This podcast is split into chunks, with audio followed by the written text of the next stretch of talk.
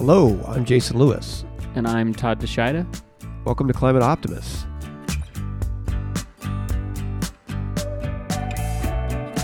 This week, we're going to dig into solar energy. You excited? I'm so pumped. Before we do that, though, sorry to cut you off, but not really. That's normal. Since you're sitting here now, I guess I can make the safe assumption that one way or other you got your old ass off the hill down here from hood to coast. It's true. For those who don't know, hood to coast is this big relay. Basically, they start up at the top of Mount Hood, which is near here in Portland, Oregon, and then they run this big relay with a, how many people is it in the team? Six, 12. twelve. Oh yes, twelve. It's a long ways from Mount Hood to the coast. 199 miles. Okay. Yeah, how many legs do each of you run? We each run three, roughly five miles a pop. Okay. And yet again, I didn't train as much as I should have. And you think I would have learned the first two times that I didn't train enough? But this time I think I trained less than the other two times and I hurt more. Which begs the question why am I doing it in the first place? So before we dig into solar, wanted to start out with this week's reason for hope and a breakthrough in steel. That's steel manufacturing. Depending on whose analysis you use, steel accounts for upwards of 11% of global greenhouse gas emissions. So significant. It's a chunk. It is a chunk. And this Swedish firm called Hybrit just produced back in July the first piece of what they're calling green steel, so completely carbon free. That's a, that's something else. Yeah, I thought that was pretty amazing. And I don't pretend to understand all the nuances of making steel, but instead of using, you know, what's normally a lot of coal, they used hydrogen generated from renewable energy to complete the process. Huh. Yeah, and, th- and that first batch, I guess, went to Volvo. Cool. I don't know if you remember, but it made me wonder whether it's part of their Polestar project where they're building that luxury electric car. Right, big carbon neutral electric car. What was it? Uh, carbon zero or I think it's yeah, the first car with like net zero net zero? Yeah, carbon emissions. that's the that's the word I was looking for. It's a big word. When you're talking about the steel, the process, either either picture like some blacksmith in medieval times It's just like taking stuff in and out of fires and beating them with hammers, or I think of like the scene at the end of Terminator Two when he goes down into the lava pit. That's pretty much what I think of when people talk about making steel. but then it begs the question: Was T two made of steel, and is that why he melted? Or, I don't know. He melted though Yeah. in that lava. So, a big breakthrough for sure. And Hybrit's planning to have an industrial scale facility in place by 2026, which is only five years away. Pivoting to our main topic, solar energy has truly undergone a transformation in the past 15 years, moving from mostly novelty energy source to a major player in our energy economy. You know, it used to be, at least I think of it back in the day, as sort of the the thing that your friendly hippie neighbor would have on the top of their house is like a solar panel. And now when you, you know, drive anywhere, you're running into solar farms. Residential solar has exploded. It's it's no longer something that's on the fringes and it really is is now a huge facet of our energy infrastructure. Yeah. We just went to Eastern Oregon and to see the family and uh there's some solar farms out that way now. You know, not just the wind turbines. So for those who like numbers, solar over the last decade has grown year over year by about 40%, which is massive. Yeah, that's crazy. I mean, I- don't know about you, but I can't think of another industry that has had that much growth, at least in, in the near term. Solar for, you know, 2021 is expected to be roughly 40% of all new generation capacity. And if you put wind in there, it brings the total to about 80%. So, you know, hopeful numbers when you're talking about climate change to see 80% of our new generation coming from renewable energy. Yeah, that's awesome. So we've invited a guest today to help us better understand solar energy. sort of what's behind the rapid growth as well as what challenges lie ahead. Jochen Wiesmann is the director of delivery at One Energy Renewables, a solar developer firm in Seattle, Washington.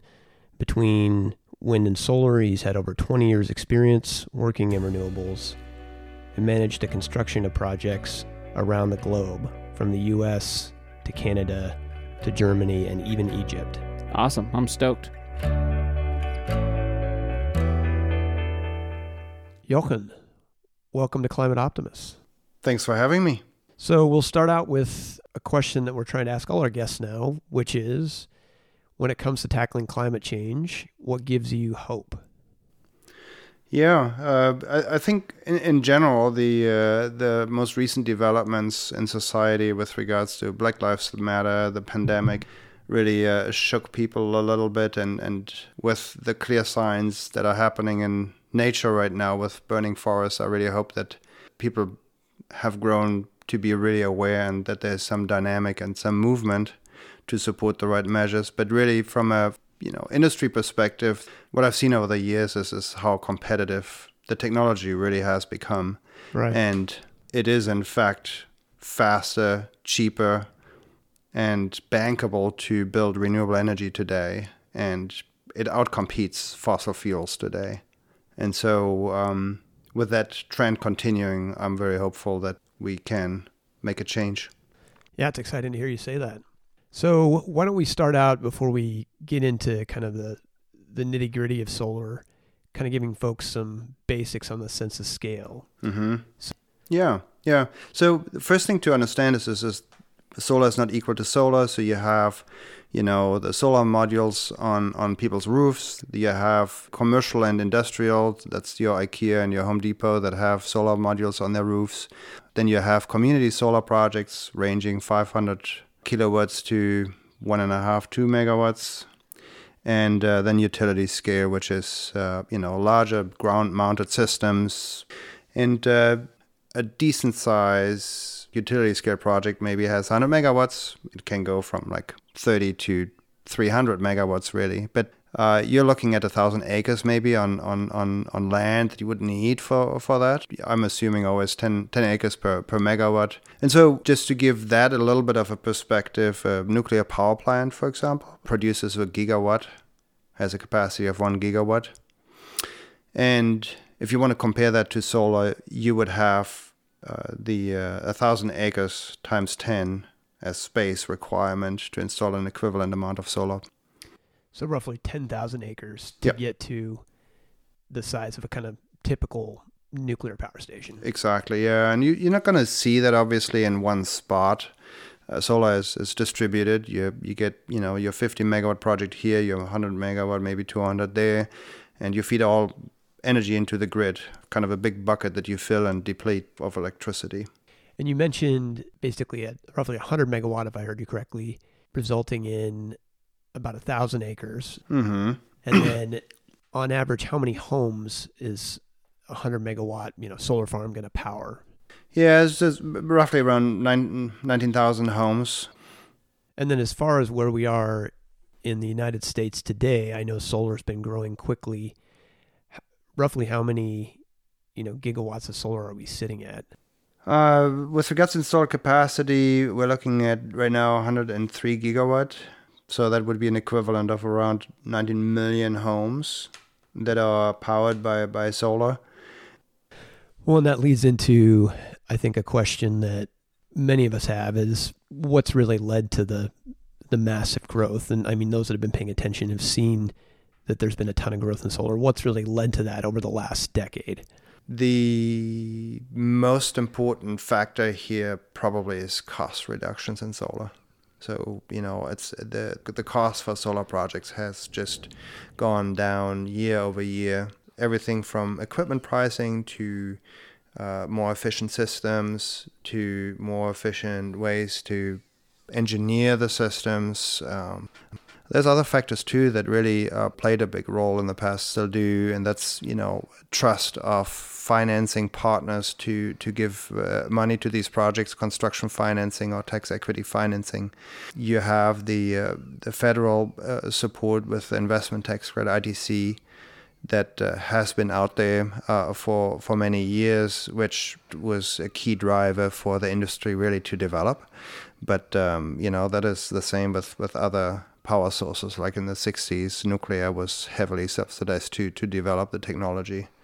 And then uh, you know then you have the socioeconomic uh, impact, right? So more and more companies want to be part of the solution uh, because their clients pay attention to it. And you have companies that want to uh, put on their advertisement that you know they source the energy from renewables, and this is where the customers that come to the table, and uh, that that are interested to build solar, right, or wind for that sake. So when folks are seeing a solar farm when they're driving down the road these days, what are from a development perspective, what are the high level steps that are involved in getting a solar farm put in place?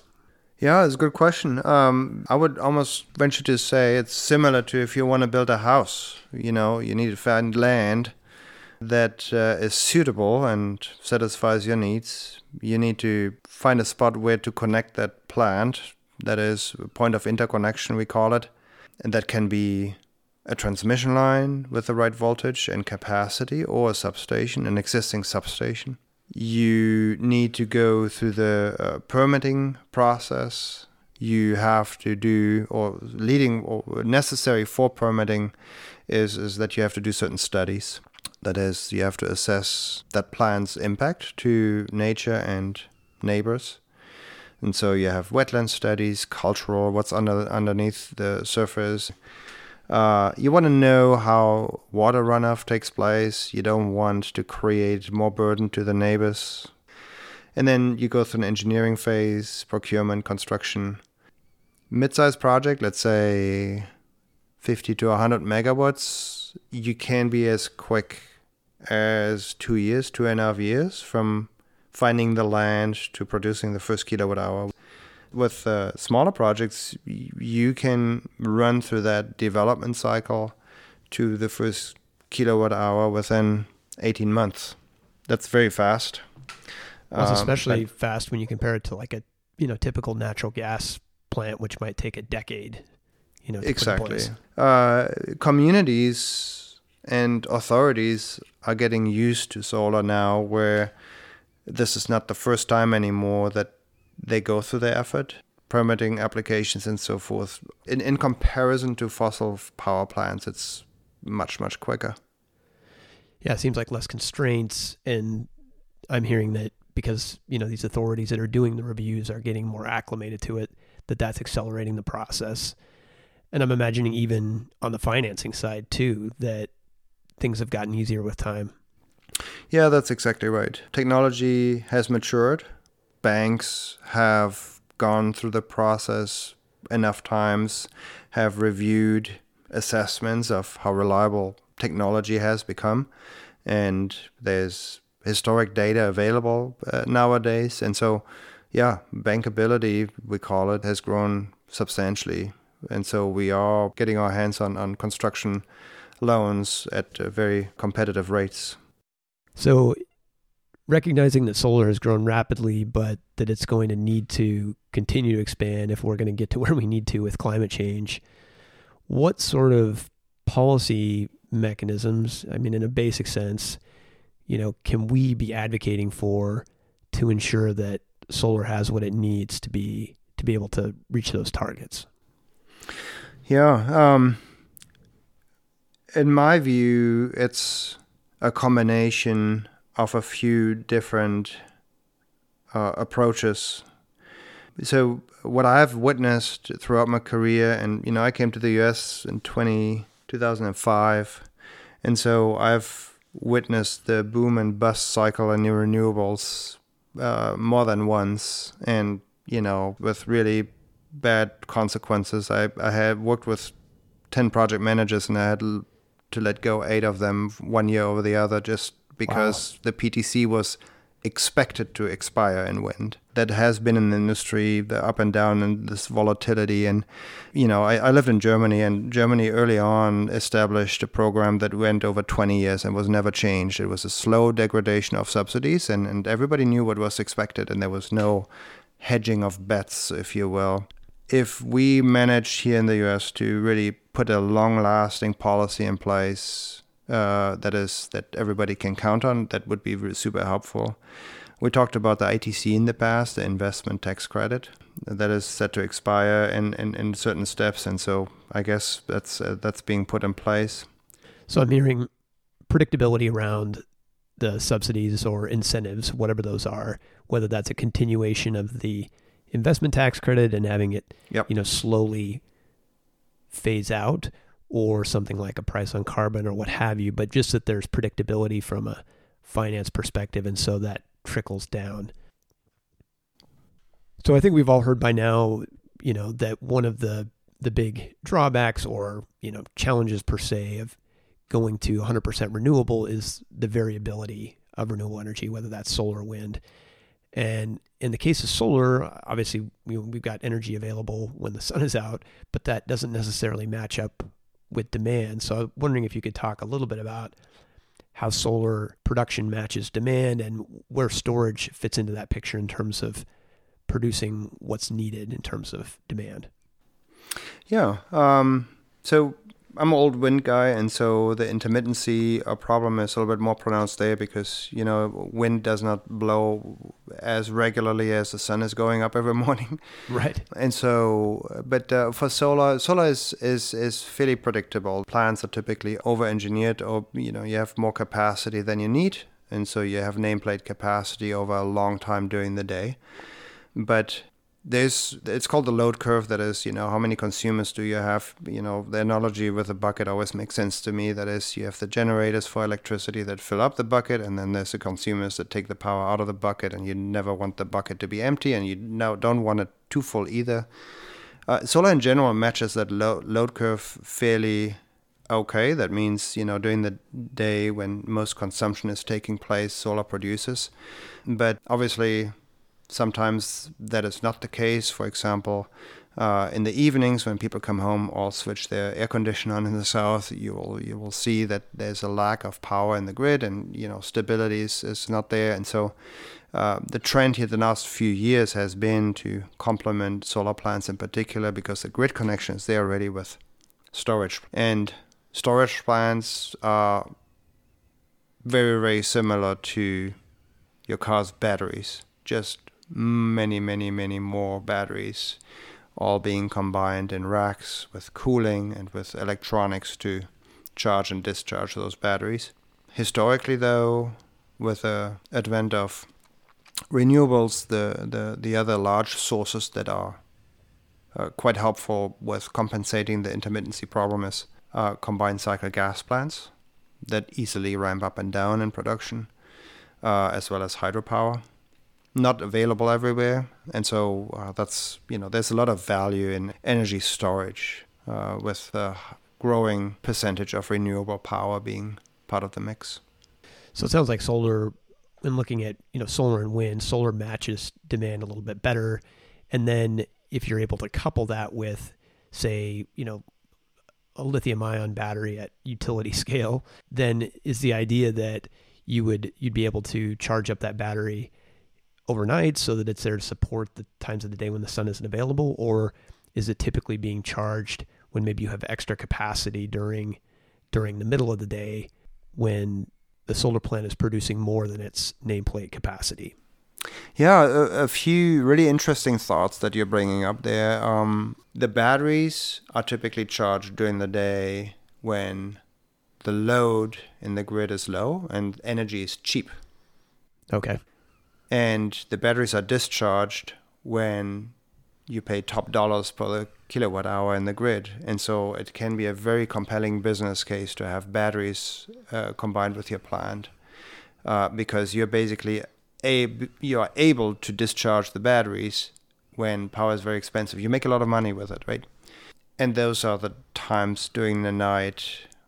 Typically, it's peak hours, like evening. Uh, When people get home from work. Exactly. Yeah. You also mentioned that uh, to charge uh, batteries uh, at, at peak hours, uh, I touched on that earlier, and that is the um, the fact that solar plants are having excess capacity. So I give you an example: you install 100 megawatt AC that connects to the grid, you typically build around 130 megawatts in solar and DC capacity. So you're overbuilding a little bit. That's exactly right. And so uh, that way you can actually expand the time that you have nameplate capacity AC in the morning and in the evening because the sun's angle to hit the panels is not ideal. But with overcapacity, you produce nameplate capacity regardless. So you get a nice block of power there. Exactly, exactly. Well, it sounds like a lot of exciting things on the horizon when it comes to storage and, you know, taking solar from a variable resource to something that really can provide energy when we need it. Yeah, yeah. I mean, I'm looking back to now 22 years in renewables, and, you know, I've seen wind turbine grow in size and very fast growth in, in, in technology. And yeah, it's been a it's been a very exciting time to, to work in solar and in wind.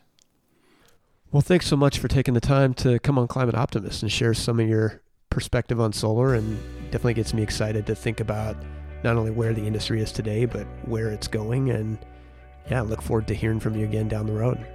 Yeah, how could I have missed this chance to talk a little bit to you? Thanks.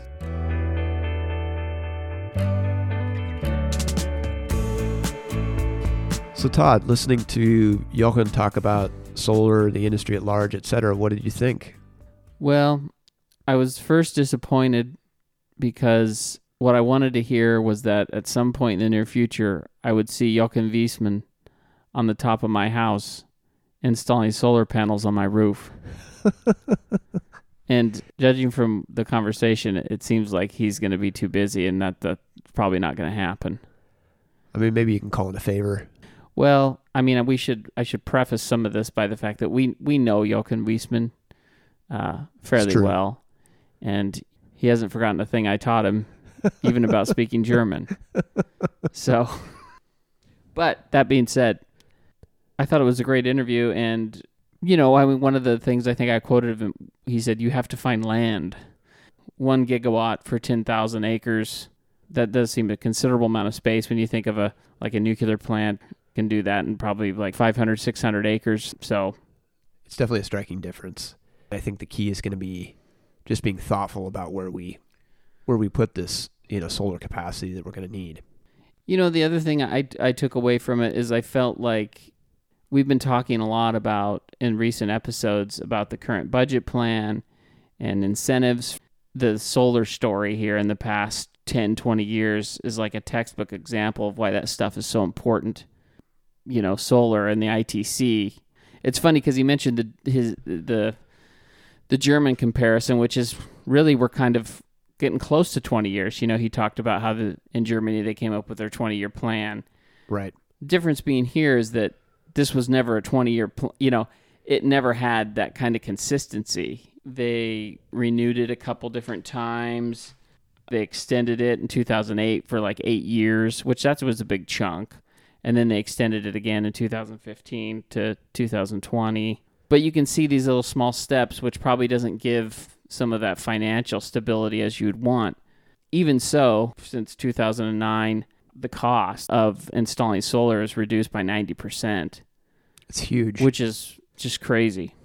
Yeah, I think you're right. It, it's clear that the ITC has made a huge positive impact, and it, it arguably could have had more of a positive impact had it been conceived in this you know long term time horizon, where instead of talking about a couple years at a time, you you are talking like you know that German model you referenced, more the you know 10 to 20 year horizon. And if you're going to ramp it down to have that be spelled out in the beginning so that folks on the financing side and within the industry understand what what's coming.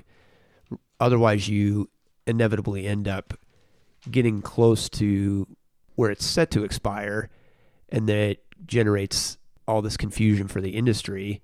So, yeah, absolutely, having that predictability makes a huge difference, both on the financing side, to your point, and for the industry at large that's trying to install capacity and forecast based on these tax incentives.